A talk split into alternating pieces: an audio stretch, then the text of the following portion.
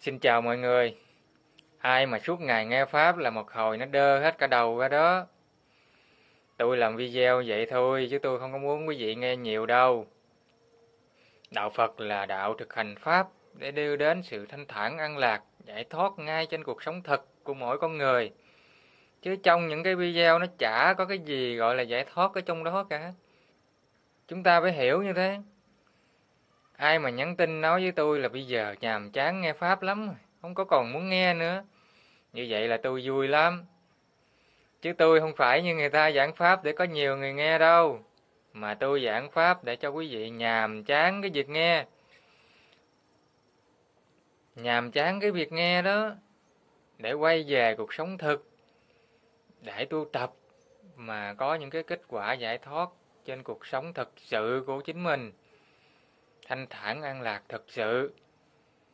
Bộ não con người nó có nguyên tắc tự loại bỏ. Nếu chúng ta mà cứ nghe cái gì nhiều quá là nó cũng tự loại bỏ ra. Xong rồi tay này nó nghe nó lọt qua bên tay kia nó trả lại cho người giảng hết. Nó chả có còn động lại cái gì trong đầu nữa. Cho nên nghe pháp ít thôi. Theo uh, kinh nghiệm của tôi thì um, một tuần nghe pháp một lần được rồi. Xong ngày thời gian còn lại là thời gian để chúng ta thực hành Pháp. Tôi rất là ít nghe thầy tôi giảng, mà chủ yếu tôi dành thời gian để thực hành Pháp.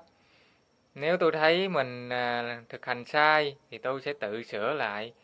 Mà sai nữa tôi sửa nữa, đến khi nào mà tôi thấy sửa không nổi, quá đáng lắm, thì tôi mới đi hỏi thôi.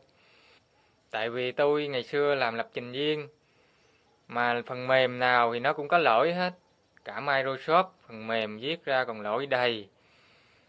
Cho nên tôi quen với việc mà có lỗi sai và tự sửa nó rồi. Trong vấn đề tu thì cũng vậy, sai thì tôi tự sửa lấy.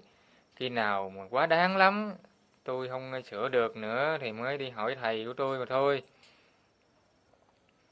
Vì trải qua rất nhiều những cái lỗi sai trong ờ, cái việc tu học, nên bây giờ tôi nhìn quý vị tu là tôi biết đúng hay sai liền nhưng mà tôi biết thì biết vậy thôi, chứ tôi không có nói đâu.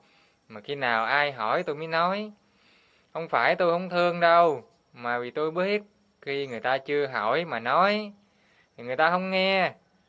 Mà còn tranh cãi nữa, tranh luận nữa. Khi nào người ta hỏi, lúc đó nói là người ta nghe liền à.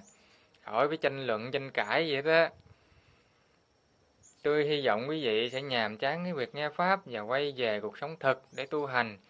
Giống như các vị ngày xưa tu hành, họ có cái máy ghi âm đâu, mà cũng đâu thể nào bắt ông Phật ổng ngồi ông thuyết giảng mãi như cái máy ghi âm được.